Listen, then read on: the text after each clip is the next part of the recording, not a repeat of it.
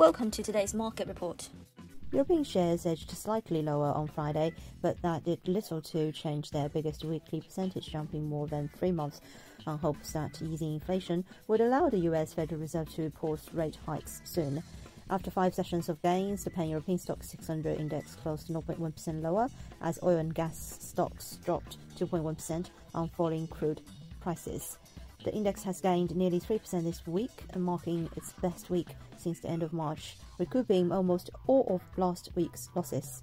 We have also had central bankers saying that the evidence that inflation is moving back to their target in a quick manner is not enough, being more focused on the risks. Reports on US inflation readings stoked speculation that the economy had entered a, a deflation phase and the Fed could pause its tightening soon after delivering a 25 basis points rate hike in July.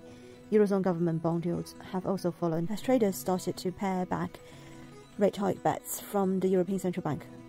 Short-term interest rate markets for the uh, ECB are seeing perhaps one, maybe two more interest rate hikes this year, according to analysts.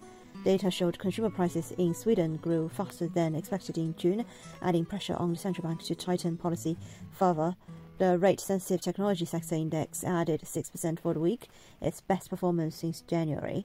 The index also closed at its highest level since late January 2022. Miners fell 1% on the day but remained second best weekly sectorial performer with gains of 5.7% as metal prices got a boost from a weaker dollar. All major European sector indices were higher for the week. Telecom firms fell 1.3%, with Nokia falling more than 9% after lowering its full year results outlook. The sterling pound hit its annual high at 131.40. Euro dollar is just below 111.